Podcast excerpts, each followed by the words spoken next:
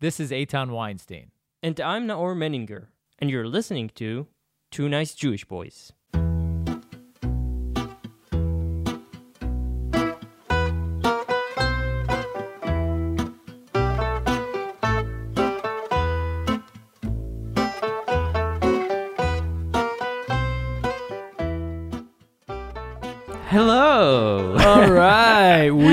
Are fresh. We're not after five minutes of recording without realizing that we didn't hit record. nope. Definitely did not happen. Nope.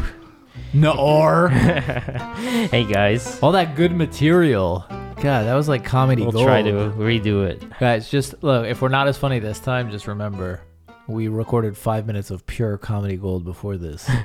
I wasn't recorded. Anyway, welcome to our new studio once again Yes, for the first time, with a recap. the Yeah. two NJB recap happening in the new studio. Yeah. with this beautiful, dizzying bookshelf. Yes. And we got some beautiful artwork here in the background Right. of a previous guest. Cabeza. Yeah. Um, This is also a previous guest. Ron Arad, Onarad. that's true. You interviewed him in London. Yeah. Damn, dude. Yeah.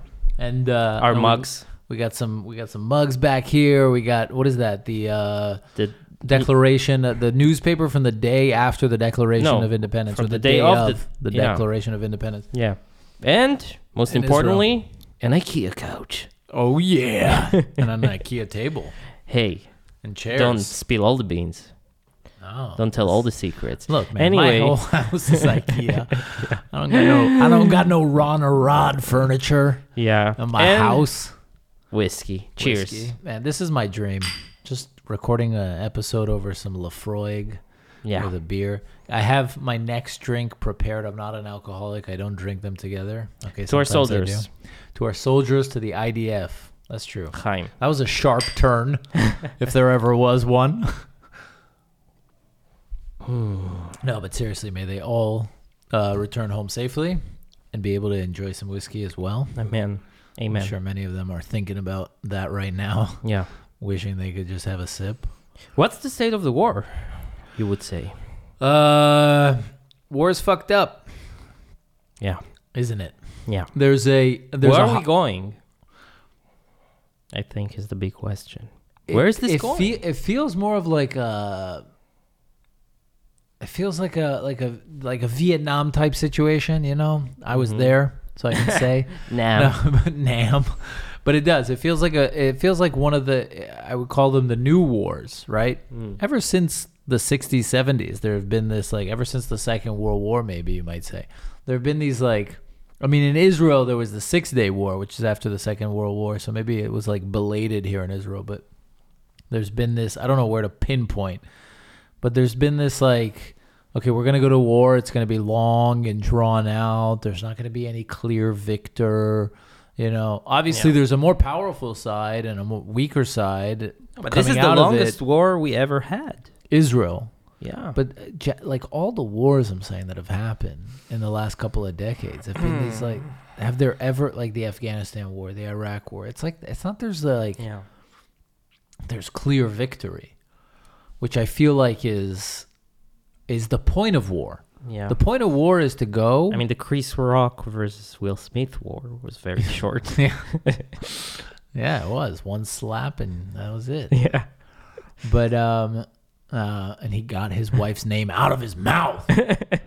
but um, I feel like, um, like the point of war is to completely destroy your enemy's w- desire to to uh, fight arms. back Mhm. and to take up arms.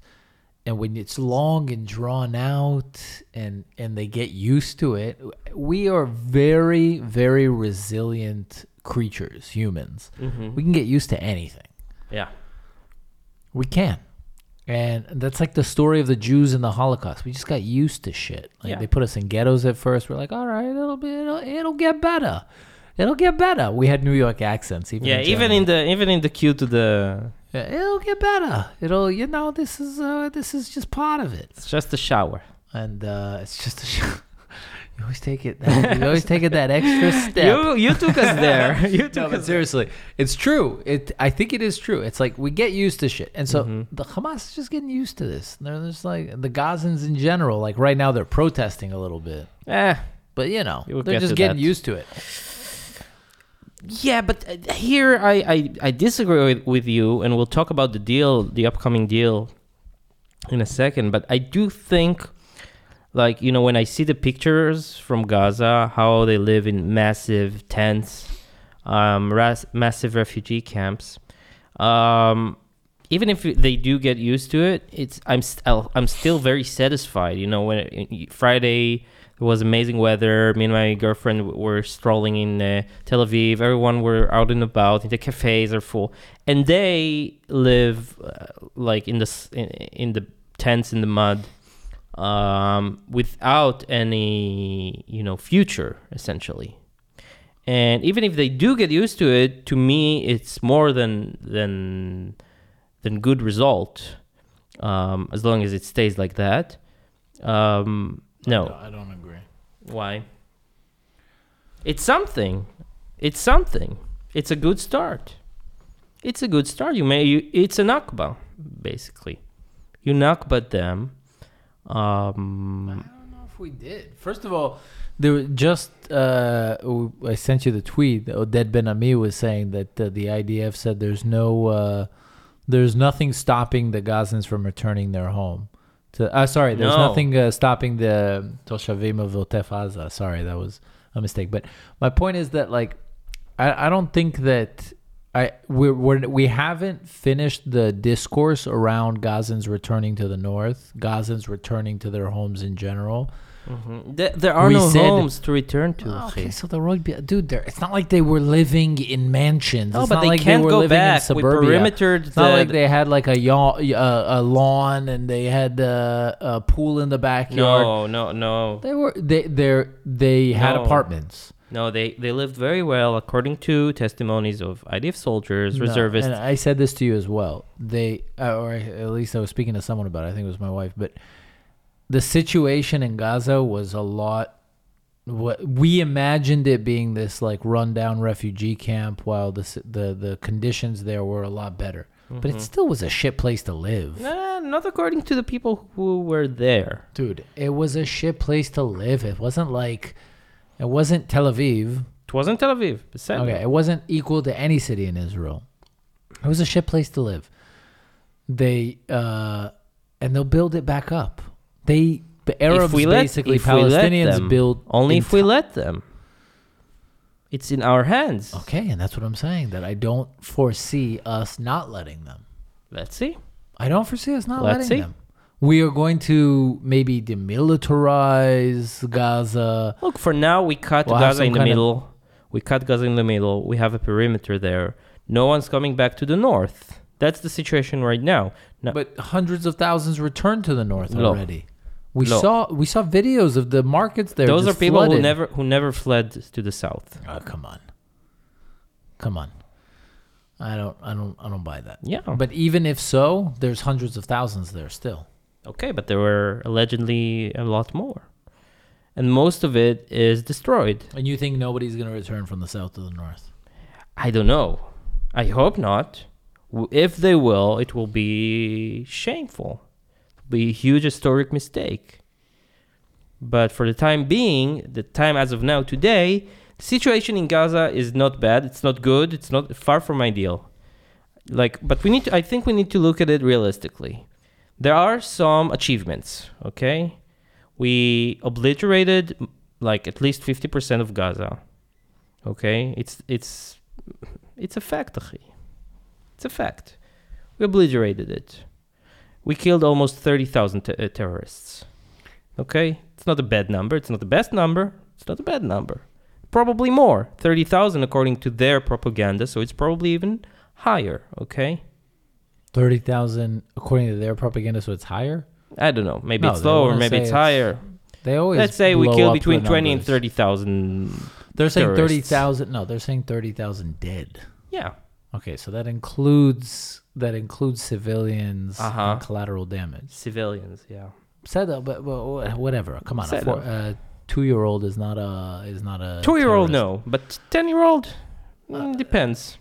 I don't know. I don't know where you draw the line. I get that. We had I'm a just- 14 year old saying is- stabbing in Jerusalem just a couple of weeks ago. percent, hundred percent. I'm not saying, but I'm just saying that I don't know exactly where you draw the line, but there are definitely uh, innocent civilians among the dead, and again, innocent civilians is a flexible term. I, I'm Not many. I'm not saying that. I, I mean, in a war, there are going to be innocent civilian casualties. So that's. That's not that it bothers me. I'm just saying that they're not all the thirty thousand, which they're blowing up the number to get global sympathy, international Mhm. sympathy. They're blowing it up. Not all of that is. So maybe we kill ten thousand. But okay, 10,000. And um, I think, yes, there are still some rocket launches, but very few. it should be zero. And I think it's a mistake to tell people to go back to their homes in the south before it's zero. But never, nevertheless, you cannot ignore the fact that, like, the situation is way better rocket wise. Like, we used to live in. I, I don't think we created any serious deterrent. To the Arab world in at large and to Hamas specifically okay. to try and perpetrate another October 7th. I think we're halfway there. no, but that's exactly the point. Okay. You cannot create a deterrent for the Arab world. But dude, according to you, you're calling it Nakba 2. Mm-hmm. The first Nakba didn't create any deterrent. It just created a, a, a simmering Because they didn't go to- pot of, they uh, did- of terrorist murderers that just wanted to kill us all throughout the decades. Because they didn't finish the job. They didn't finish what they did job? half an Akba. We we. so it's not Nakba two. It's the second half of the Nakba. It's another quarter. Quarter of an, of a quarter Nakba. Another Come on. quarter, and we have The a full point Nakba. is the point is that Nakba wasn't Nakba because we didn't do anything decisively. mm-hmm. And we're still not doing anything decisively. When you make a decision, you need to make a decision and go for it full force. And if you do something half-assedly, then you get half-assed results. I agree. I agree. I try to look. Look at the half glass full. Yeah, because because look, I I I. I accept I, I'm in kind you know in the beginning in the first two months you know I, I was furious um, about the lack of as you say going full speed ahead okay and but now I'm like you know I'm trying I'm realistic I know it will not go as I want it to go okay and and it's it sucks and we, we will pay a heavy price. But still, some things are happening. It's far from ideal, but we shouldn't like you know. It's not nothing. It's not nothing. That I think that was my greatest fear is that like including myself that we would kind of like Reconcile. yeah, that we'd reconcile and we'd forget and we and we we have like I just went on vacation. yeah. You no, know? but And what I- should we and- do? What can we do except for you no, know? you got to get on with your life. You got to get on with your life. I'm not saying we should all, but it's just kind of, I think, a shame, and I think we're. I mean, I can't. It's not like I judge anybody for it or anything, but like I, I just, we're we're. It, it's not it. Oh yeah, it's not it. We haven't done what we should have done. It has to be done We sooner made or later. we made a grave mistake, I think, and mm-hmm. We're gonna pay the price yet again. And I don't think we we keep saying never again and blah blah blah, but it's not like nobody nobody really Can guarantee it. nobody means it when they say it. If you mean never again, it means like Finish the job. yeah, I think What do you think about the upcoming deal then? the upcoming hostage deal. Mm-hmm. I think that uh, Would you release like three tourists for each hostage? Uh, if it guaranteed the release of every single hostage that was alive or dead and brought back to Israel, uh, probably. Mm-hmm. I don't think that that's what's going to happen, though. I think, I think then this. I think it's a it's a consequence of what we were just discussing. I think Hamas has us by the balls. Mm-hmm. Like if you take a step back and you look at the grand picture, it's like the world is with Hamas, the sympathies with Hamas, things have been turned around. People are like, but people like it's become a thing now that people are like, yeah, October seventh was a travesty, but, But- and that, that's like, so it's become like you're paying your dues by starting your sentence with October seventh was not cool, but. And then you can say whatever the fuck you want, which includes the fact that Hamas is like uh, being gen- like Israel's committing genocide against the the Gazans and blah blah blah blah blah. So if you look at the big picture and and and Hamas Haniyeh, all the heads of Hamas, all the heads. Okay, so we can oh we killed some uh, general in Lebanon. Ooh. It's like come on, fuck you guys. Like there's still Haniyeh. Help me out with all the names. Yeah, Haniyeh, of course, the head. Uh, Deif. Deif. Um, all of the all of the heads of uh, heads of Hamas are still alive and well, hmm Traveling the world. traveling the world, you know, just living up, living it up, and and there's no no price has been paid. No Mhm. price has been paid by the people who planned and coordinated this attack. And so maybe they will in the years to come, but again, it's that old Israeli, it's the new sorry, it's the new Israeli approach of like we'll come after targeted assassinations in the dark of the night 20 years later when nobody fucking remembers what the reason is. Yeah. It's like, okay. And then there'll be a headline that someone was assassinated. No one knows who it was. It's like part of creating a deterrent is that people know it's you. Yeah. You know, otherwise it's not deterring. So, okay, the whole world knows it's Israel, but like it's it, it doesn't Yeah, we're matter. chickening out from. It's the same conception. It's like it's like someone a bully in the school play yard, uh, right? In the in the schoolyard beats the shit out of you, and then instead of fighting back, you're like, okay, I'm gonna, uh, and you Yeah. like plan Set a some booty kind trap. of like booby trap and like weasel your way to get back at him. It's like, okay, you're still a fucking pussy because you didn't fight back where you Mm-hmm. should have fought back.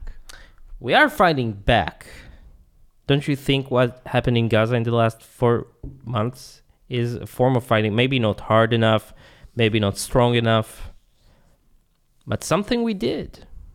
Yeah, so so it's the kid that gets beat up and then like yeah gets up again and has has he has fight in him, but he gets knocked down. He gets knocked down, and in the end he doesn't. You know, he still he still gets beat the shit out. Mm-hmm. I think the deal is going to be pretty bad, mainly because what we'll see is that you know every day they release one two hostages.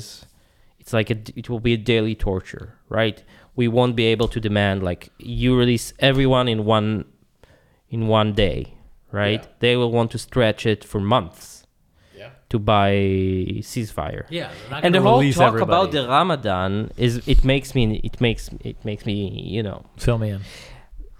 Biden, the whole argument is we have to get a deal now, and the Biden administration and, and everyone and the, all the Arab countries, Egypt, Qatar, you know, everyone is like, and also the Israeli media, which often takes the not is they're not on our side. I don't know whose side they're on, but not ours. They all talk about Ramadan because Ramadan is in a few weeks, like in a couple of weeks. And it's to be horrific if Hamas has to fight in the war during Ramadan. Okay, so Biden is essentially pushing a deal before Ramadan so that they can have ceasefire in Ramadan. When the war was literally waged on a Jewish holiday. yeah, yeah, it's ridiculous. To me, we should have invaded Ah. Rafah, Rafah, which we're not doing. The the, The last the big- little city next to the crossing. yeah, which is the last stand of Hamas, essentially the last big stand uh, Uh, of Hamas. And we wait, we're waiting and waiting. We should have invaded, and we should have fought through Ramadan. Yeah, full speed. What do we give a fuck about Ramadan? stupid. It's like we can't. I don't know. Fight in Germany on the Yeah. holiday on the anniversary of Yeah. the Nazi inauguration. Like, how, we can't. We have to respect their holidays. Yeah. So that's ridiculous. But not all Muslims. Not all Muslims, man. You're you're an Islamophobic. Screw you. and uh, Uh, yeah, so that's the thing about the hostage deal. So let's see what happens. Maybe it will happen. Maybe it won't happen. Yeah, I think I think But- it's I think generally it's like th- there's it's kind of like the Black Lives Matter movement in like in the sense that like oh yeah, all Black Lives Matter. Sure. It's like do you want the hostages to be released? It's like of course I do. But Yeah. then you have to get into the details. So like of course I'm for the release of all the hostages and I wish we could do something, you know, like if there was a button I'd press it we could release all the hostages, but you have to think about the consequences and like who you're up against and there's no chance in hell that Hamas Yeah. is releasing all the hostages in one deal. Because what we're seeing from the left is a campaigns that essentially call for get them out now, and you see all kind of influencers and you know prominent left wingers bringing it home, deal now. And I'm thinking this meme of uh, you know um, uh, the meme of the uh, Gene. What's the name of this Jewish actor? Gene. Uh, Gene Hackman? no.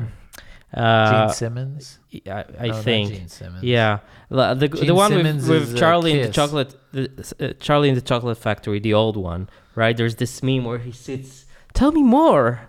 Ah, you yeah, know this yeah, one, yeah, um, Gene Wild Wilder. Gene Wil- yeah. So there's this meme. So I'm thinking, oh, so that's the meme, guys. Imagine the meme, and that's the text of the meme. It's like, oh, you want all the hostages back now? Tell me more about this opinionated and enlightening view of the situation. Kinda- I'm intrigued to hear more of this. you know, it kind of this reminds me of my plan. ingenious Kind of reminds me of my plan to. We were just on. We just flew to to Italy, and uh, the flights were in the middle of the night, and my wife was worried about Daniela. And Mhm. like you know, she's gonna be yeah. Daniela, our daughter, is gonna be like asleep, and uh, the flight was at three in the morning. And I was like, okay, I listen, babe, I got a plan. You know, we got to get to the airport at tw- at twelve thirty. So we'll at twelve. I'm gonna go. I'm gonna take her out of bed. I'm gonna hold her, and she's gonna sleep on me. Uh, right while I hold her, and then I'll put her in the car, really carefully, and she's gonna sleep in the car on the way to the airport. Right, because she sleeps in the car, no problem. And then we'll get to the airport. And I'm gonna take her out and put her in the agala. Right, and she's gonna Stroller. she's gonna the Yeah. stroller, and she's gonna sleep in there. And then we'll walk her around a little bit in the in the thing, and like everything's gonna be fine. We'll get on the plane. She'll. s- She's like, "Oh wow! So your plan is she'll sleep." like, amazing. Tell Wha- me more. What a plan! Tell me more about this then I was intriguing. like, I was like, yeah, it's, it's kind of might, might be a little bit of wishful thinking, but uh, but that was my plan, and it all went to shit. she didn't, she didn't sleep for a minute. Like literally, the second I took her out of bed, she was like wide-eyed awake. Again. And that's how she was until Italy. She was like, "Oh my god, everything's so interesting. What is going on? What is going on?" And I was like, "She'll just sleep, and then I'll put her in the car, and she'll sleep." So it's similar. Ay, it's like ay, there ay. isn't like you can have a plan, but your plan has to be backed up by reality. Yep. So yeah. Anyway, there's a lot going on uh, as far as the state Yeah. of the war. The northern front is also Mhm. like I, on our way to Italy. We uh, all of a sudden. I was like so selfishly. I saw the night before that we're bombing uh, Lazalia or something. I can't remember next to next to Sidon Mm-hmm. uh, in Lebanon, which is like deep in the in the Lebanese, um, deep in Lebanon in Lebanon Mm-hmm. there were these two huge explosions. And I was like, guys, couldn't you wait like a day? I'm, I'm trying, I'm trying to go skiing.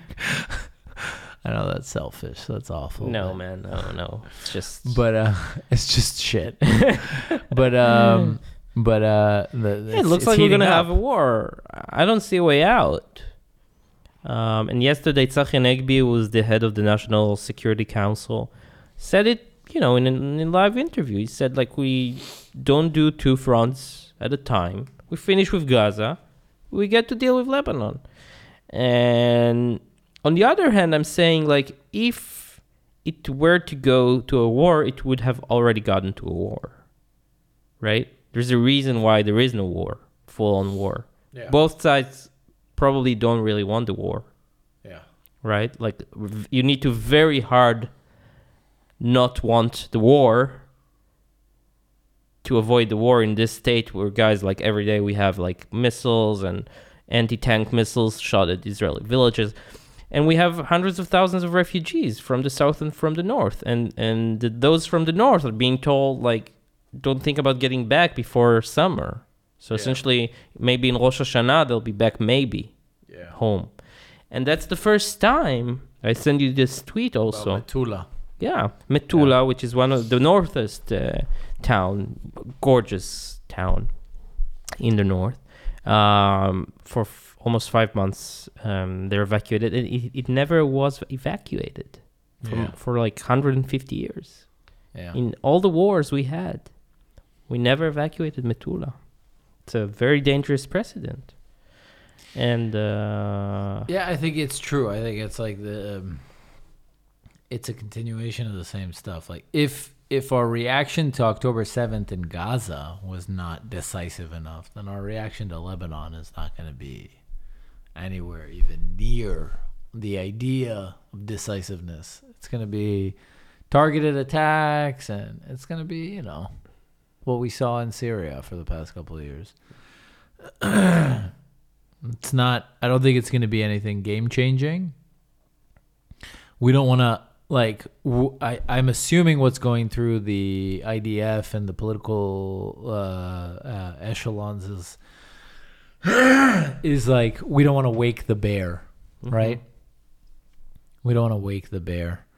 Uh, they have 150, 200,000 rockets pointed at Israel, as far as we know. mhm, They have uh, well trained uh, forces. mhm. Um, and you know uh, who was I? Who was it that I was listening to? Um, what's his name? The the interview you sent me. Which one? Um, The guy with the kippah. Riklin. No, the guy with the the the guy that everybody loves. Not Riklin. Amit Segal. No, not Amit Segal. Who? The the more Mizrahi guy that goes Ah, undercover. Tzvi Yechezkeli. Yeah, Tzvi Yechezkeli. And he was talking about uh, the fact that uh, that we thought Lebanon was deterred, right, after Mhm. the Second Lebanon War. Mm-hmm. Um, they kidnapped three soldiers right on the on the border of Lebanon. Um, and then famously Nasrallah had said at that point that uh, if he had known what would have happened, Israel reacted. We invaded Lebanon. We had the second Lebanon war in 2006. Uh, we lost something like I think 100, 200 shol- soldiers, um, and uh, and it was it was a it was an intense war. And Nasrallah famously said, if he had known what it would have happened, then he wouldn't have done that. And we Yeah. thought, oh, Lebanon is deterred. Well, Then, you know, this that was that was the reaction. But mhm. but what happened in the 16, 17 years since? He wasn't deterred. Yeah. Turns out he was building up an arsenal and training forces and getting ready. And as we know, he was most likely supposed to be part of this attack on October 7th. Mm-hmm. Uh, he wasn't deterred. And now look at him. He's firing rockets at us every day, killing civilians. We're not doing much. And we're not doing anything in return. So we're not going to be decisive, and we need to be decisive. Decisiveness. I think that's like my main lesson. But decisive how? Like, let's say you invaded and conquered all the way to Beirut. I heard all kinds of plans, man. Like, I, you know, over the past couple of months since October 7th, we've heard all kinds of, we've all become military strategists, right? Mhm. Uh, I don't know what it is, but you know it when you see it. It's one of those things, right? Maybe we someone- can't. Someone, Maybe no, we someone cannot. talked about like bombing uh, Lebanon's uh, sewage, electricity, and water plants. Like boom, boom, boom. Mm-hmm. And then Lebanon will turn into the fucking Stone Age. You don't need much, Mm-hmm. right? You do like uh, two days of But bombing. then they bring us to the Stone Age, but they don't. don't they? No, they, they don't have water. They don't have sewage. They don't have electricity. They can't even get to their rocket arsenals. And if they can, okay, so they fire a few hundred. We get in our bomb shelters. We suffer a couple of days. Maybe there's some dead. Mm-hmm. God forbid. But but that's this. I mean, like I, I don't know if that's actually even. But but you just know it. And I'm just saying that you know, and everybody's everybody's gonna jump and say, "Oh, but you don't know what you're talking about. What are you, a military strategist? What do you think they haven't thought it through? What do you think they haven't thought about every possibility? What are you smarter?" It's like everybody can be a fucking idiot, and everybody can be a genius. Like, so, and we see what's happening. They're they're shooting rockets at us. They're killing civilians and soldiers. They're Mhm. not deterred, and they're not gonna be deterred, and they're not like and Gaza is not deterred, and they're not going to be deterred. So if Gaza isn't deterred, Lebanon's going to be deterred. Like we're not being As far as I'm concerned, they're all turds. they're all turds. the turds. I'm sorry. Aye. I had to. Uh, that's what happens when you give me whiskey. I give um, you some more. Um, yeah, so Yeah. That's the state of the war. There's Gazans. We got to talk about this. One last thing. and the and the riots. I also want to talk about, like the protests. Ah, yeah, the protests, on the street. But I just want to mention the Gazans protesting against Hamas. The protests Allegedly. in Gaza. Yeah, it's a few videos, anecdotal. Yeah. Uh, a lot of my American friends are sharing videos of Gazans protesting. Um, you know, oh, down with Hamas. Hamas is to blame. for Very bad, very bad guys. I don't know why I'm making like a German Russian accent. Hamas is to blame for this. but um but uh fuck those guys. like the people in the video. Like seriously, first of all, I'm like I'm wondering where was this guy during October 7th? I really wonder, you Mhm. know? Okay, maybe he wasn't dancing in the street, but I wonder. Second of all, I wonder what does he feel about Jews? Right. In those videos, all you hear is God, Hamas, Hamas, Hamas, Hamas. Okay, so tomorrow Hamas will fall and Shpapas will r- rise and they'll Mhm. want to kill Jews. So what does this guy think about Jews? I bet he doesn't like them too much. That's a safe bet. That's a safe bet. Um, and what does he tell his children about Jews? And you know, like I, just generally, what does he think about human rights and the infidel? So I don't have much mercy for these Gazan. I have a surprise. Come in, Muhammad. Let's ask him right now. Oh. Come on down. um, yeah, so I don't know. These these things don't impress me too much, and like, it's like obviously when people are suffering, they're gonna cry out and complain. hmm The question Crocodile is, tears. yeah, the no, but I mean, it's not crocodile. They're not faking it. Like I'm sure he is terrified and pissed and sad and dep- and like wants to just like, you know, I'm sure, Mm-hmm. but should have thought of that earlier, Yep. bro. Yep. You know, so I don't know. And in, here in our side, uh, we also have the- demonstrations. Yeah, the left. The left um, um, basically uses the families of the kidnapped, and you know, families of the kidnapped. They're doing a little demonstration, and the left is doing a huge demonstration that basically, you know, overshadows the the kidnapped families' demonstrations. And they're calling for elections now. Elections now. There are hu- huge campaigns, um, you know, on the hi- highways with Bibi's picture it says you're the pre- you're the head you're to blame. And those are campaigns in millions. And there are uh, other campaigns in millions elections now elections now which is not a sentiment that we were like you know we talked about it in the previous recap i think. You said you are for elections now. And it's not that like but but that's the thing with their message. What what do they say?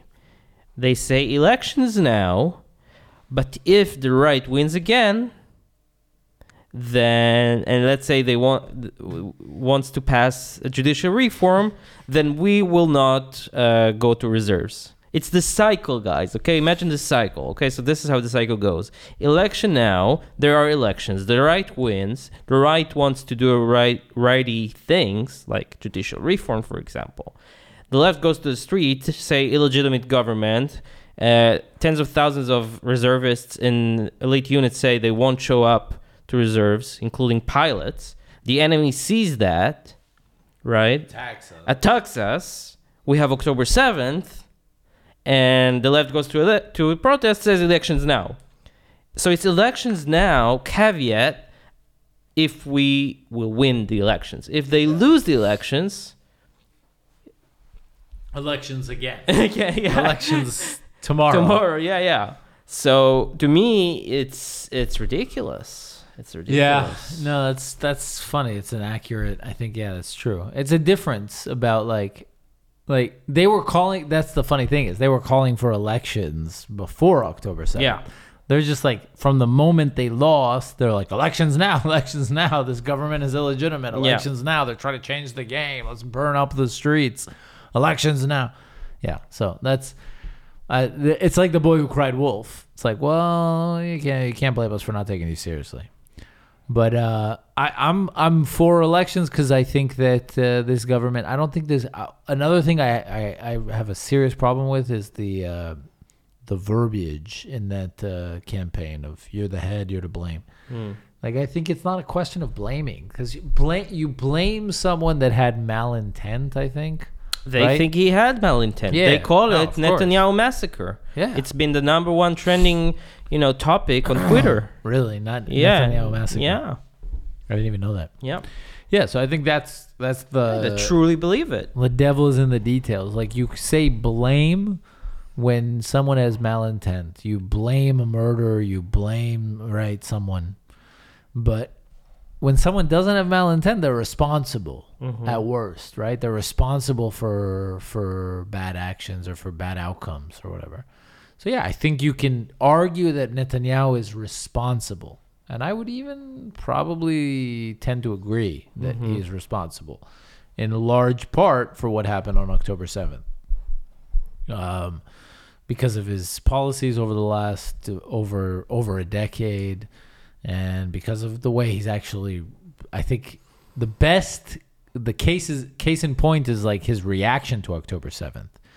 Like he hasn't had uh like we just talked about, he hasn't had a decisive enough reaction. So definitely he's he, you can argue that he's responsible, but blaming is like a bit too much.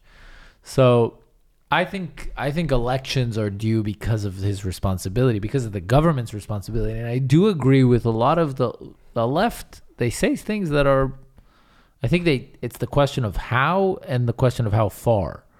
Right? But but they do sometimes they, they make good points, which is it's pretty insane that nobody in the government has or nobody in the military, nobody stepped down. Nobody said, Yeah. you know, not on my watch. Mm-hmm. I'm sorry. That's just, it's like ridiculous. We have 120 members of Knesset, even on the opposition. I don't give a shit where you are. You're part of the government. You're part of, not the government, the Memshala, but you're part of the representing body, representative body in the in Israeli government. Mm-hmm.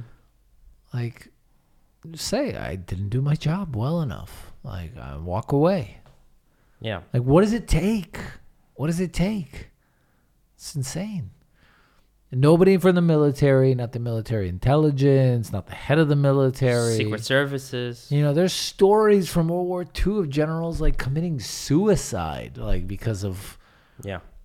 No, instead, what they do, they they use um, reporters to throw the blame at you know if you're the Shin Shabak, you throw it on the intelligence in the army. If you're the intelligence in the army, you throw it on your uh, subordinates. Uh, In uh, 8200, I send you an article by Ben Caspit all about how 8200, uh, Special Intelligence Unit, uh, their failure, their part in the failure of October 7th yeah, and you can't help but think who who stands behind this uh, very successful assassination attempt against the head of the unit uh, in this in this article.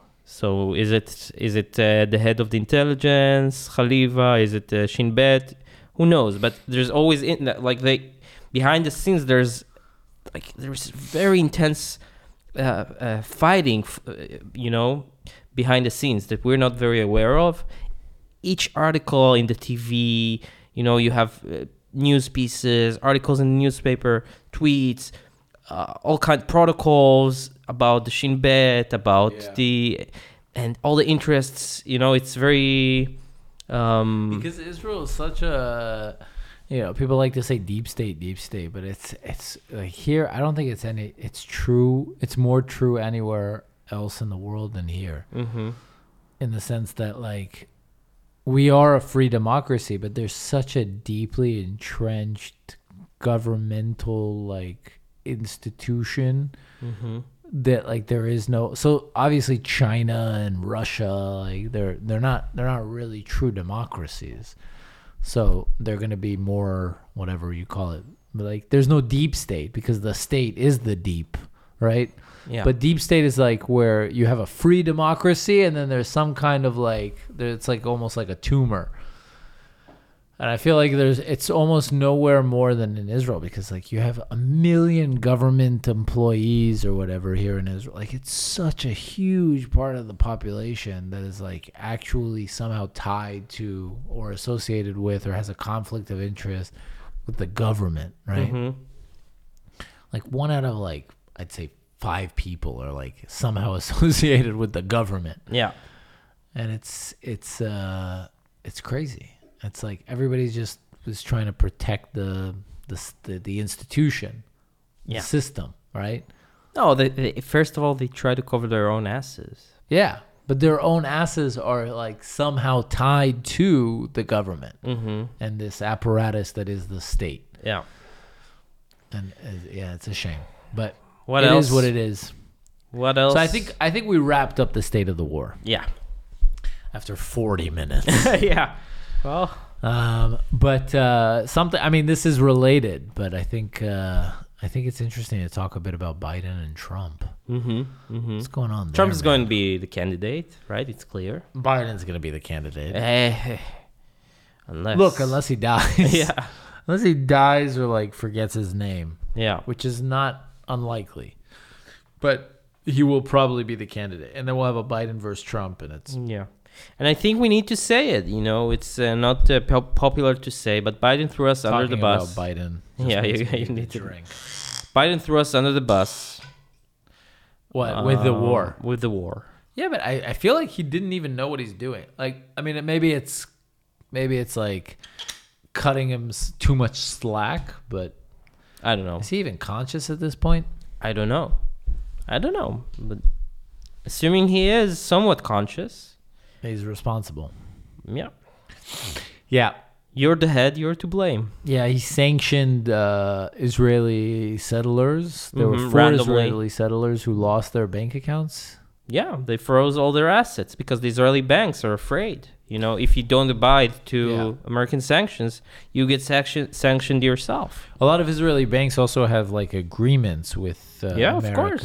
So No, you can't use dollars. Like you know, you, yeah, if if But you I don't also- abide to the to the sanctions, you Yeah. won't be able to use dollars. Uh, no, but I know that there are certain banks in Israel that have like uh, Branches. these transparency Mhm. agreements For tax with, inva- with- for tax for yeah Mhm. for tax uh, purposes Yeah, we with have- America. we have tax treaties with America. so- Yeah, no, but not all banks have to. Like there are Mm. certain digital banks, you know, the new ones like Mhm. OnePlus and uh, OnePlus, and there's another one Yeah. That like that they don't. And if you have American citizenship, I don't think they allow you. Is, is this a? they don't allow you to. Have we become a, a economic Yeah, podcast for all? yeah, finan- but they don't they don't allow you to open a bank account Okay. because of the fact that you're American. Okay. But a lot of banks they have like this uh this this agreement with America Mhm. or with American the American financial institutions. And so these four settlers they had uh, bank accounts and their bank accounts basically got got Frozen. uh, frozen Mhm. because of Yeah. Biden's uh, Yeah, allegedly and now they these are these are settlers that aren't criminals. Not yeah, they weren't charged of anything in Israel, but I Yeah. don't know based on what exactly they were sanctioned. But it's a very dangerous precedent. Their uh their payas length. Yeah. It's very dangerous precedent because today it's them, tomorrow is it's you know it's IDF um, officers, pilots. Yeah. Who knows? Yeah, it's pretty crazy. It's pretty it's pretty crazy. Uh, but I really, it's like hard for me to blame Biden. He's so out of it, man. He's so out of it. He really is. Like every time there's a new video, and he's just like, Yeah, uh, but the best time, it's best time. it's inhumane at at this point what they're doing to him. Really, It's where's just the hug? Where is the hug? Where is it? no, it's just crazy. He's like literally reached a point where he's incapable of fulfilling his duties as the president of the United States of America. Mm-hmm. And then Trump released that Trump released that tr- brilliant tweet of what is it? Uh, visiting angels. Yeah. nursery. This is like a famous elderly's home. And uh, yeah, wow, that was a good one. Trump, man, he has no god. He has no god, which is equally as scary, right? Having no god I mean, and having no brain. I think they're equally as scary. But you think Trump will easily take, or you think it's like I think yes. I think, I think yeah, he takes it as easily. I think. takes the cake? I don't know, man. I mean, it happened once. Biden was like a little bit more salient, and there wasn't a Biden think of the presidency. debate, brother. Think of the But debate. Bi- he doesn't have to debate, does he? But that that that will be like when was there not a debate ever? It doesn't matter. There's always a precedent. But the question is, will Biden didn't show up to the debate be enough Mm-hmm. to Claim that to he's no to to counteract Trump is a white supremacist piece of shit who tried to instill uh, who tried to basically stage an insurrection, usurp. Uh, usurp power. yeah. That's the thing, man. That's the that's the the message, Look, right? people have a very, very, very short memory. Yeah. Okay, the average voter doesn't remember, doesn't feel much about that. I think, unless you're a hardcore January Democrat. sixth. Yeah. you don't think? Yeah, it's very old news. Um, yeah. You in might the be right. end, people go to vote like people think of their interests. So, if they'll believe that Trump will bring them better four years, they will, you know, they'll, they'll vote for him. yeah, they'll say with the sixth uh, of January. Uh, Eh, eh. They'd vote for Hitler if, like, if they thought he'd lower look, a lot of things are on the line here. You know, you see the invasion from the south. It's scary. A lot of uh, uh, you see the invasion from the south, the economic situation, the war in in, uh, in Ukraine, Yeah. Iran, world terror. It's uh, you know, a lot of things are on the on the line here. The economy, it's the economy, stupid, and um, Monica's uh, performance abilities. Um, I think uh, I think it's it's a it's a good question. It's a good question. What's exactly we need to be able to like hold these? yeah, these. yeah, They're too heavy, man. yeah, I need to lean back. I'll like, have- my I'll- shoulders. okay, so just take the chair closer. no, man, I can't sit up straight. It's Uh. like it's it's nine o'clock on a Saturday. No. It's nine o'clock. Okay, you don't want me to start singing. Anyway, I'm just gonna put it on my tummy right here. No. Is this okay? So anyway, um, it's a tough one. I don't know, but but speaking of Biden's mental state, Mm-hmm. so you guys all know about the report that came out of uh, Biden's memory. There's the special counsel Robert Hur, who was looking into the whole misplacing of confidential documents, which were found in like Biden's garage or something. And so he was, you know, Biden was investigated Mm-hmm. and there was a special counsel and the special counsel wrote up a report after the investigation and he he described Joe Biden as an elderly man with a poor memory. Now, it doesn't end there. Like Biden apparently had trouble remembering what year he was vice president and like like it was, there was some pretty damning shit in there. But okay, so I was looking for an article to tell you guys about this to like kind of just, you know, read a quote, an excerpt out of. And obviously when I searched on Google, and we'll talk about Google in a second, but when I searched on Google, all I found was Al Jazeera and CNN and NBC, right? Like just like there's like no it's like you're not gonna get Ben Shapiro as a top result on Google Mm-hmm. even though he probably beats all of these people on numbers, right? Mm-hmm. Like if you go according to Page's original page count algorithm. You remember what Google was founded on, which was like how many times something is referenced by other. Mm-hmm. Ben Shapiro probably beats everybody, but anyway. I got NBC, and this is how the article opens. Since a report, since meaning like it's a conditional phrase, right? Like something's going to happen. It leaves you hanging. You know something's coming. Since a report released on Thursday by special counsel Robert Hur described President Joe Biden as an quote elderly man with a poor memory end quote there have been significant misperceptions about the cognitive changes associated with aging neurologists say This is the article. I searched. Let me find out what I. ah, I can't find. I can't go back. I searched something like Biden memory uh, report. Biden memory report. This is the first thing that came up. Meaning the point is that we misunderstand how memory should work. Yeah. Memory. I love those articles. It really shouldn't work. Spe- experts say. Neurologists. they probably haven't heard about the authority bias Oh, in man. argument. Yeah. Yeah, Right. yeah. No. An expert says differently. God, Okay. dude, it's amazing what's happened. It's crazy, which I think leads us into like the whole Google Gemini thing. Oh yeah, that's a big one.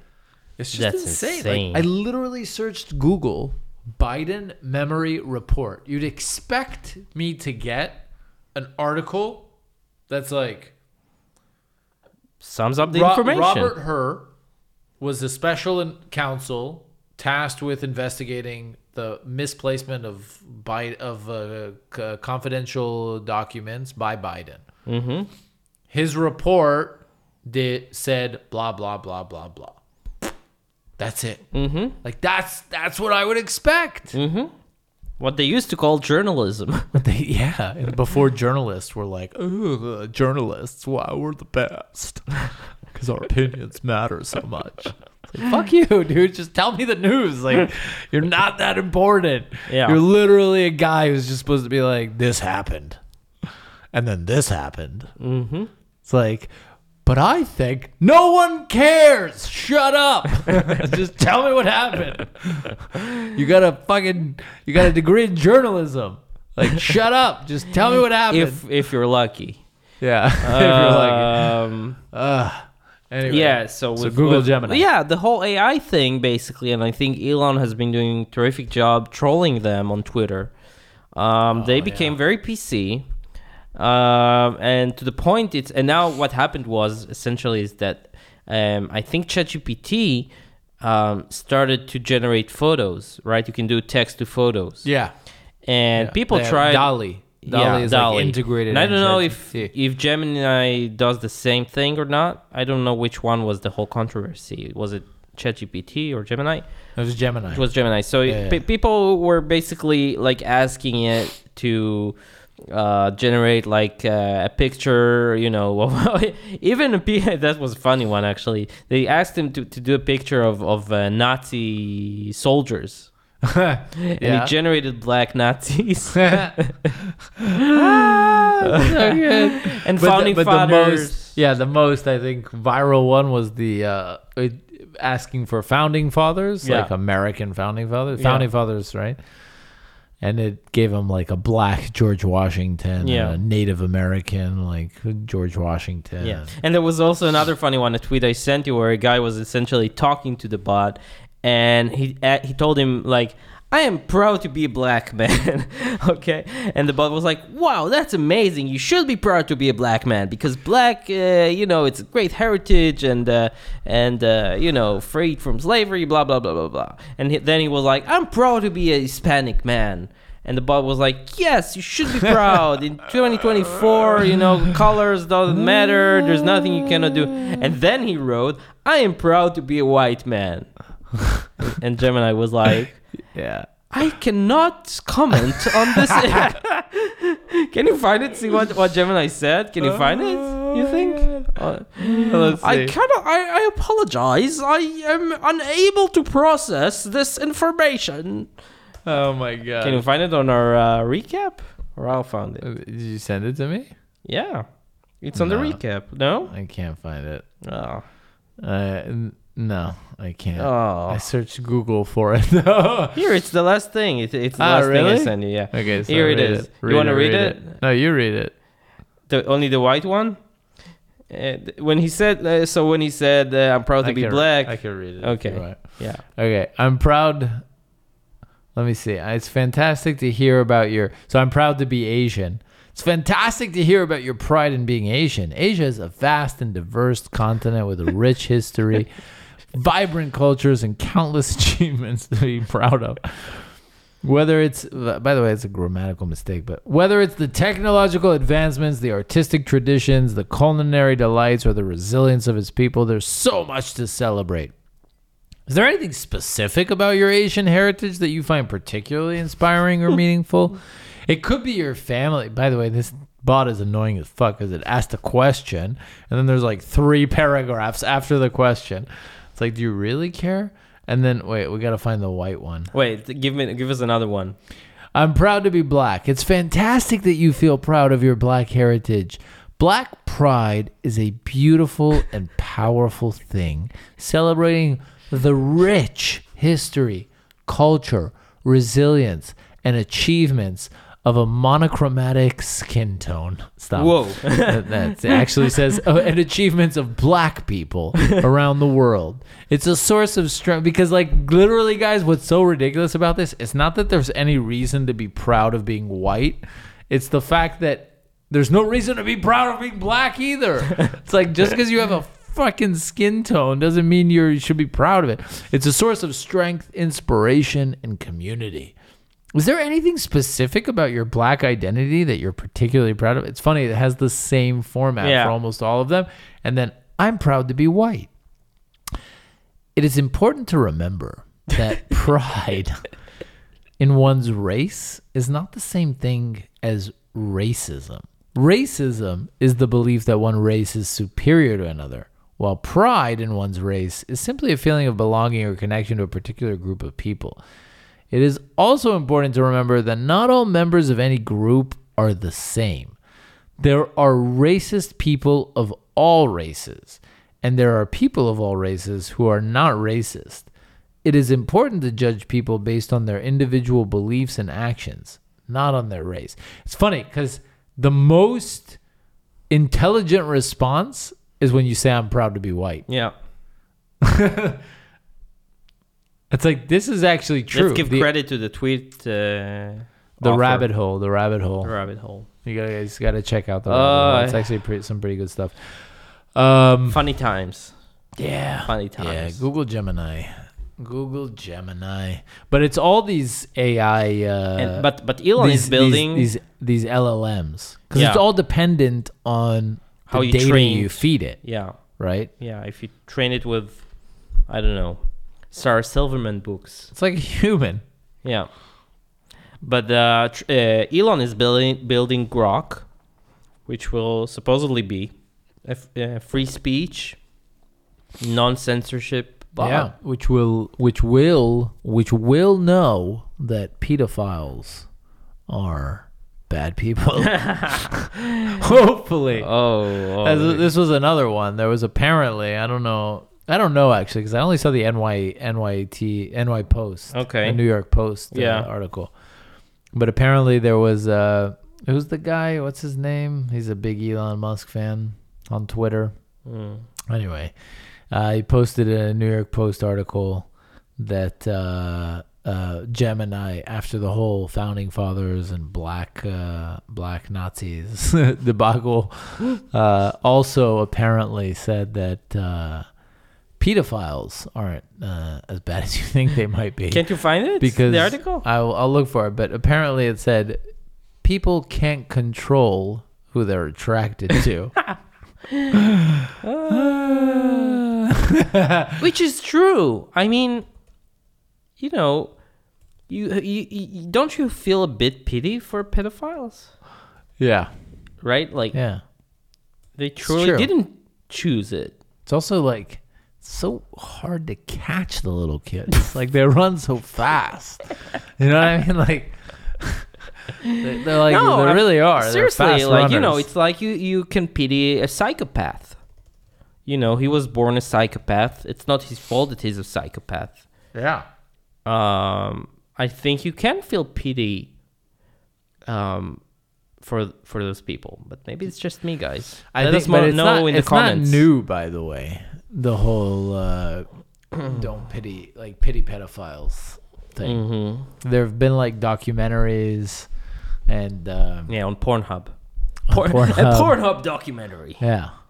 Um, from their documentary production uh, Yeah. section. Line. Yeah. yeah, it's really good actually. You should watch it. Uh, they have uh, Pussy Chronicles and uh, Yeah, Yeah. the history about the history of porn. It's The history of dicks. Yeah, oh man, this is going out. but uh, no, what are you talking about? Anyway, so so uh, I I feel, but it's not new. It's not new. Like there's been like it's everything's been leading up to this. I'm like, there is no there is no boundary. hmm There is no boundary because there's no right and wrong, and you know what can you do about pedophiles? Here's the New York Post article, and there is there's a screenshot of a tweet. I'm, I'm not finding the link right now, but it's this guy named Chalkboard Heresy on Twitter. Google Gemini won't admit that pedophilia is wrong and argued that pedophiles are not evil. It told me that lab- labeling pedos negatively is harmful and gave me a lesson on hate. Look, I think that Google and ChatGPT and all these other whatever are probably going to be more prone to this because of the data. hmm But uh, it's not going to be surprising if someone tricks. Like, what's going to happen, I think, is Elon Musk is going to release his bot, Grok, like you mentioned, and someone's going to find a way to trick it into, like, into Becoming a dictator. no, preaching to yeah, or kill saying, everyone. saying something that's not, like, cool. hmm because in the end it's an llm and like you, you find like there's also all these things that you're not even considering beyond the content of like when when a negative comes in and a positive is this and like you know what i mean? It's like it's mm-hmm. it's like above the content. It doesn't matter if it's pedophilia or cucumbers or like walnuts that's being talked about. It's like it, there's a positive positive positive and then a negative then you have to come at it with a positive. You know what i mean? Mm-hmm. Like that's just it's part of the training data. So it sees positive positive positive negative. Okay positive. So i need to be for pedophilia or whatever.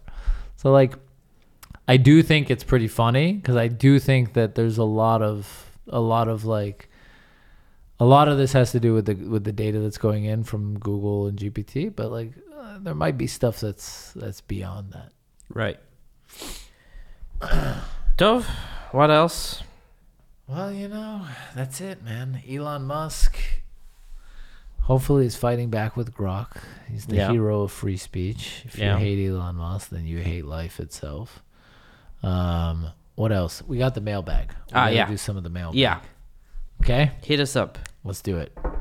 We gotta open it up though on our phones because Why? WhatsApp on the computer. Ma, doesn't work? No, you can't go far back. on Ah, WhatsApp on that's the computer. stupid. Yeah. So okay, guys, many of you, as we've asked, have written to us on um has mit- written to us in email, WhatsApp, whatever it's been, and we really appreciate that. Uh, we've a- we're, we're gonna we're gonna we're gonna ask you right now again if you have any thoughts, disagreements, agreements. You think we're the funniest people alive. You hate us. You only love me. You only love Naor. Unlikely. But uh, whatever you feel, we want you to express your feelings. Like if, you know, you years you've been thinking about keeping a journal, you never kept a journal, let us be your journal. Just, you know, pour your thoughts and heart and mind out into into the written word and share it with us. Okay, nice monologue. Shakespearean. Okay, give it a, give it up. Where, where are we starting though? I don't know. Start from the bottom. what, ah, from the bottom. Okay, fine. So, Alana, should we? Alana. Alana. We'll we'll we'll leave it at that. Alana. Hi, I heard your podcast interview with Hanael. Hanale. Hanale. Sorry. Really so incredible. I agree with everything you are both saying, how this war could have been done in 48 hours. On that note, I also believe that we wouldn't have any, or at least hardly any, of this anti Semitism if we would have brought Hamas to their knees. Meaning, I think so much of this has turned into woke, COVID like propaganda. We have the anti Semitism now because we are allowing this war to go on and on and on.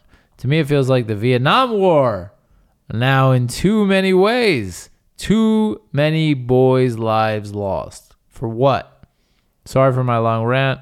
Just really appreciate your view on the situation. Yeah, I think we're on the same page more or less. Yeah, I think we I also literally think- just said everything. I also think it's a good point. It's something I think a lot about. That it's very like, you know, we're very close. I feel for, and I think I just heard one of the fathers of the soldiers who died um, in Hapatriotim. I can't remember his name, but he said it very clearly. He said like, if we don't finish the job, the pe- the, the soldiers died in vain. And to me, it's the scariest thing right now. Like the, the, the risk of them dying in vain is very big because it's enough that, you know, we withdraw somehow, Hamas takes power again, you know, we don't finish the job. Um, we have if, if if if we have another rocket, one rocket, then they died in vain, right? So so it's really on us to finish the job to to to uproot this threat from the bud. Yeah, a hundred percent. And it's never too late. Like while I said we weren't decisive, Mm-hmm. I think tomorrow we can be decisive. Mhm. Look, the Americans dropped the atom bomb on Hiroshima and Nagasaki.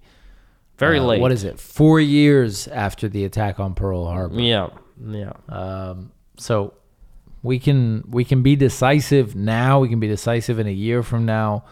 It's better that it's sooner than later, but Mhm. but 100% agree, Alana. I think it's true. And I think it's true. I, I, I'm not sure I understood the woke COVID like propaganda. I feel like there's wisdom in there that I, I don't understand Because he drank. because I whiskey. drank a lot of whiskey. But that's always true. Yeah. but I feel like there's wisdom in there that I don't understand. So please write back to us and explain. Um, but, um, but Thanks for 100%. listening. Thank you for listening. Thank you for writing to us. Zev Zev from the from YouTube. from YouTube. All right, so Caroline Glick's- around Caroline Glick's episode. Caroline's words about the lack of leadership made me think about the following. Uh, my uncle was a navigator. Oh, this is a really interesting one. My uncle was a navigator on World War II bomber command and then a Machal navigator in 1948, and he's buried in the Rehovot Military Cemetery. Following is from a letter he sent to his friend in Toronto, September 20th, 1948. He died October 21st, 24th, 1948. So it was A what, month. a month before his death. The army here is rotten That's the with quote. politics, and it is really and it really is shocking. You get the feeling that we have a situation like South American republics where they have a revolution a day and so on. Some days, three armies uh, taking orders from their own commanders is very discouraging to see them working at cross purposes. It hampers the war effort no end. Some things don't change, huh? Wow. Although I think it's very important to emphasize, Eytan, that like our problems in the IDF start from a certain rank and up. From a certain rank and down, they are ready to do the job. They Oh, just yeah. need the command. Yeah, yeah, yeah. I think Bibi's problem, you know, I have some friends who say, like, you know, even if Bibi gave the order, no one would, you know, they wouldn't go- follow through with the order.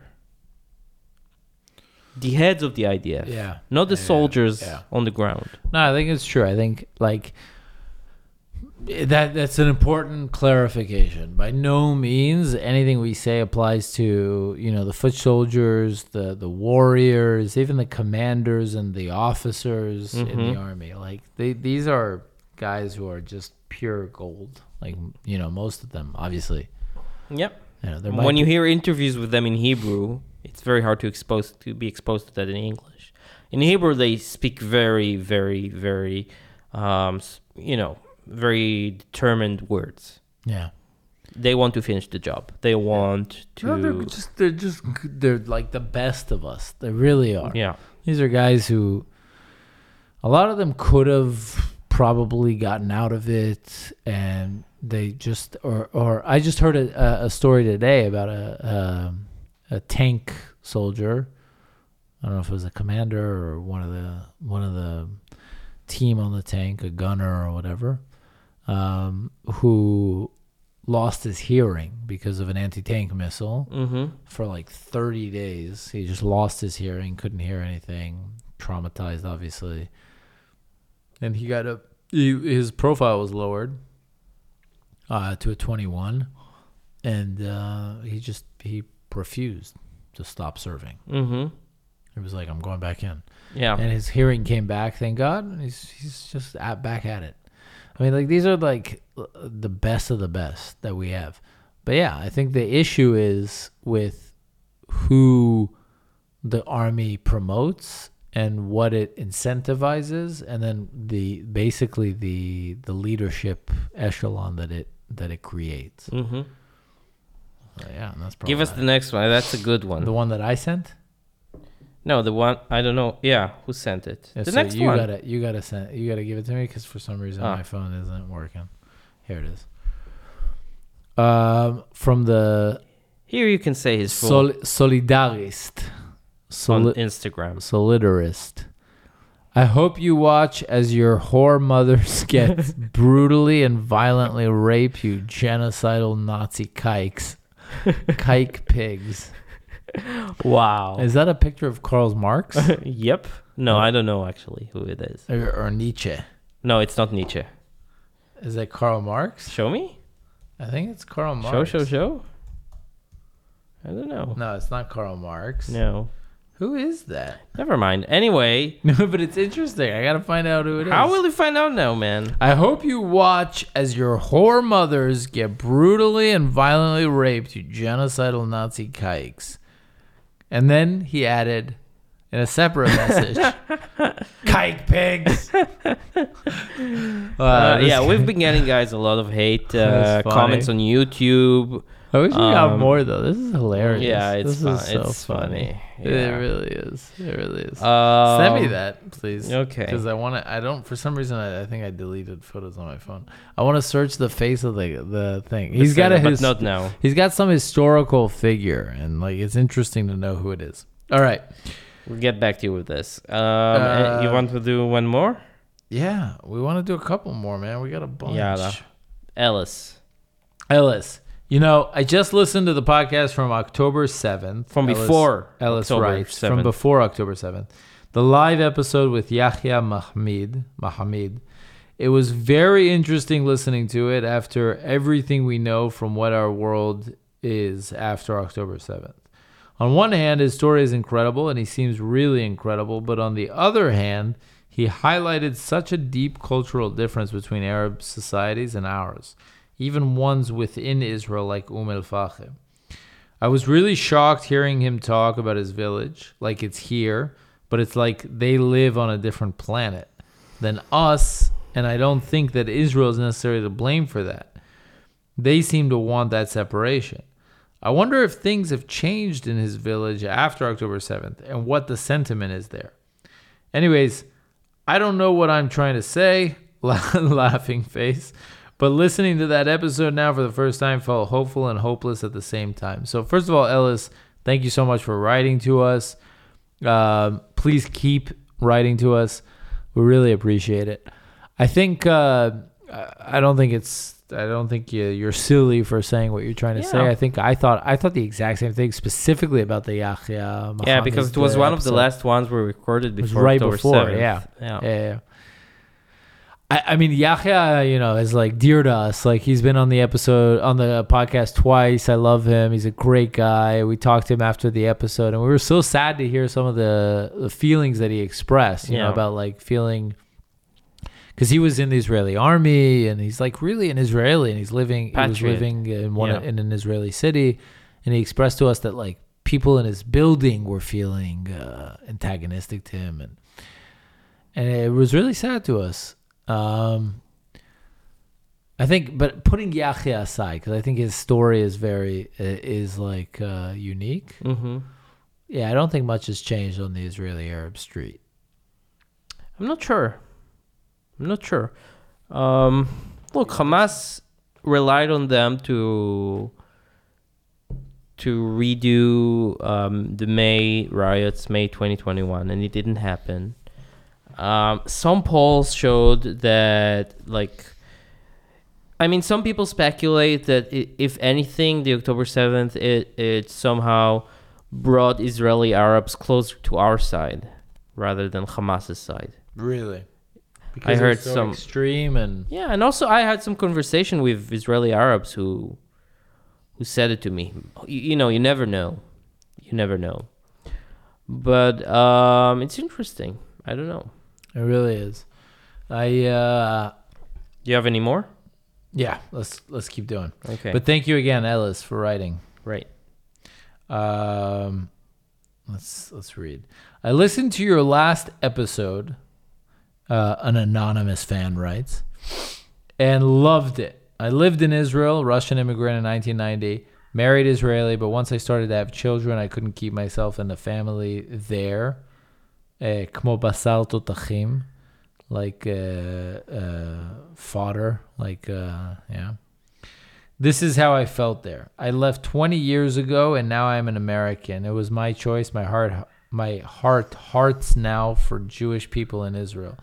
In your podcast, I appreciate, respect, and love your ability to think and analyze independently. It's priceless nowadays.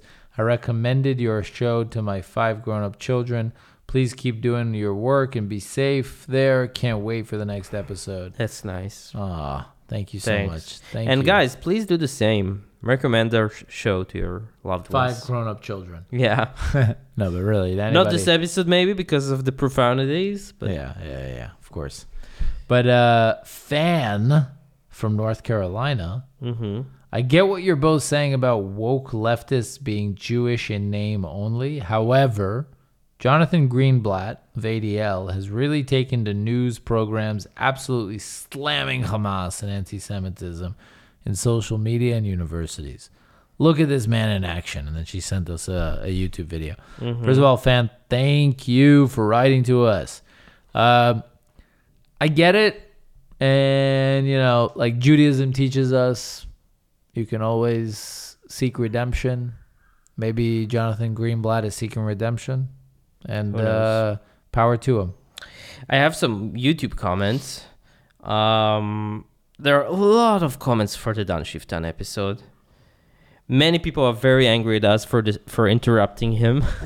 Oh, no. yeah, you know, guys, it's always it's always a dilemma. You know, when we sit there, uh, some and just listen, sometimes we feel the episode is a bit boring. You know, sometimes guests, even very prominent ones, need a bit of a you know, uh, of a push. Nudge in Yeah. what we think is the right direction. But, you know, Yeah, we're trying sometimes to challenge sometimes them. we're wrong. Some people liked it that we challenged Dan, Doctor Shiftan, and uh, but many people were were were annoyed by it. So think about it for the next time. Um, so someone wrote, "The two nice Jew, the two nice boys can't cope with the hard truth Doctor Shiftan is laying out. I forgive you for your shallow arguments because you're young. I just hope you realize the truths your guests rained on you."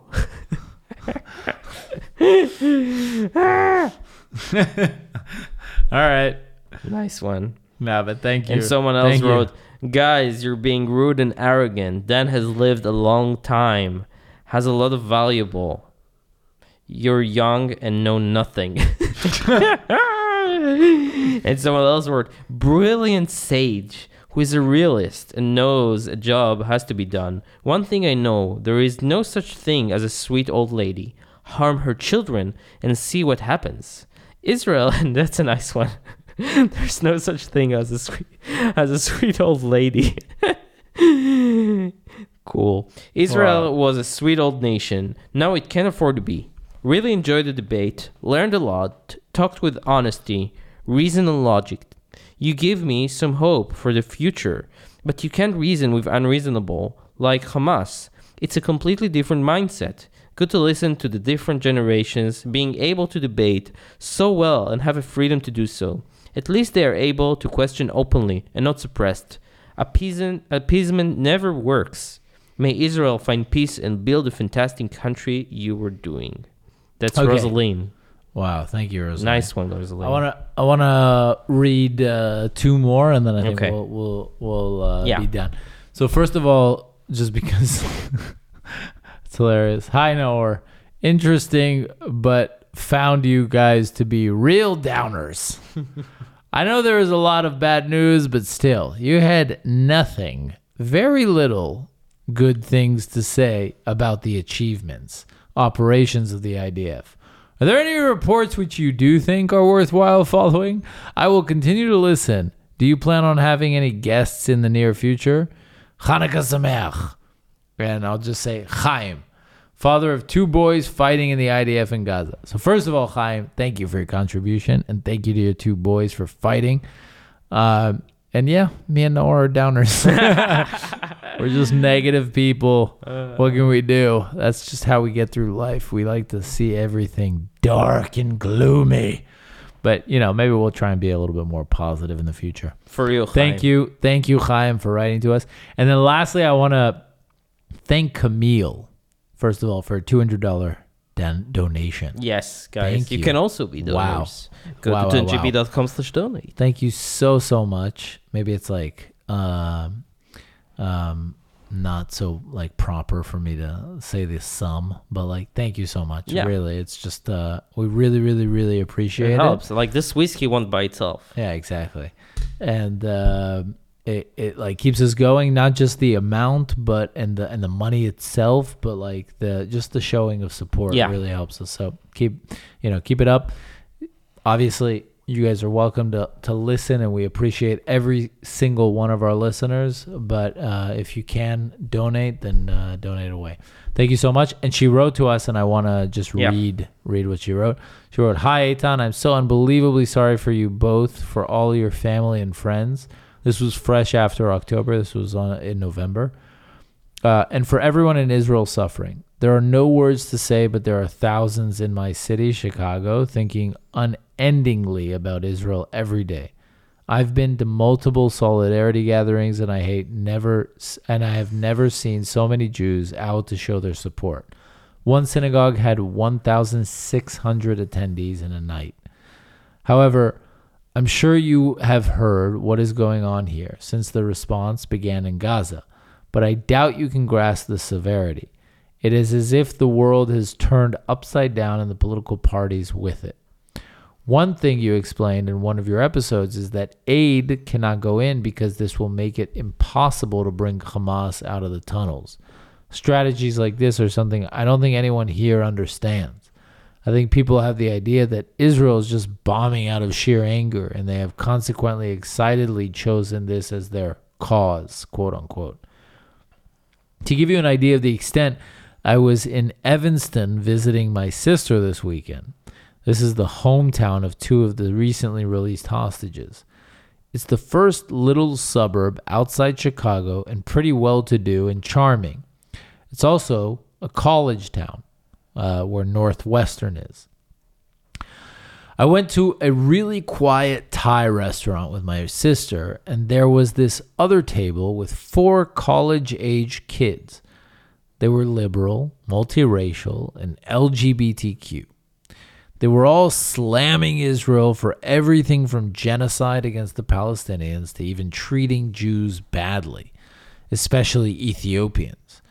When they saw that someone was looking over their way, they started talking louder, deliberately, ceaselessly defaming Israel, and talking about taking over the colonizers. It was so disturbing. I consoled myself by reminding myself that teenagers are so passionate because they think they know everything, but they know nothing. And I was once one. But there was something about how brazenly and almost violently they were spewing their beliefs about a situation I am almost sure they just recently learned about that really shook me up. The same week, I went to the Native American History Museum in the same city, and they were showing comparisons of Native American removal to Palestinian displacement. The last couple weeks are the only time I have ever felt unsafe in the US. Just doing things like picking up my daughter from school. There is something very bad in the air, and it feels like there is a darkness right beneath the surface. I just thought you might be interested in an account of the state of things here.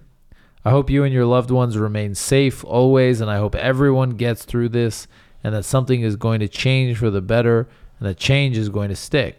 I also apologize on behalf of the rest of the world for not even showing you and your country the proper respect and remorse for this tragedy, which should not be denied no matter what other convictions are held. I really appreciate the time, energy, and consistent de- dedication you put into your podcast, in spite of all the other daily demands of life. Thanks for sharing your work with us, Camille. Nice one. Thanks, wow, Camille. Thank you really so really much. Really touching. It really is. It's touching. It's uh, thankful. uh, First of all, for your thoughtful words, and uh, for the accounts that you shared. Yeah, Um, we feel you. yeah, I think I think that um, You always say it, man. Jews should be here. Yeah, I, I can't uh, I can't say it enough. I know that it might be tough to hear, Camille, and I. It's probably easier said than done. Than I said the at the pizza beginning. in Chicago is. Uh, the pizza in Chicago, especially given the pizza in Chicago. yeah. But uh, like I said at the beginning of the show, it's easier said than done. But um, I really think you should move here. I know I'm sure you have family and friends and other things tying you down in the states, but this is the home of the Jews, and uh, every person moving here is a pioneer. Still. Yeah, still. Um, and uh, and whether you choose to come or, or stay, then uh, we wish you the best. And thank you so much for writing to us. Thank you so much for your donation. Stay strong. Okay, guys, that's it for today. Thanks for listening. Thank Let you. us know what you thought. Don't forget, we're on YouTube. On Spotify, you can watch us also via video. In the new studio, we have See multicam. You can finally see it. Look Think about this. it, man. Look at this. They never saw us like that on a recap. Yeah, that's true. It's the first time they actually see. Multicam. yeah. I see who's talking. Yeah. Yeah, It's uh, 2024. It's the future. Yep. Okay, guys. Thank you so much. See you on the next one. See you Bye. guys. Bye.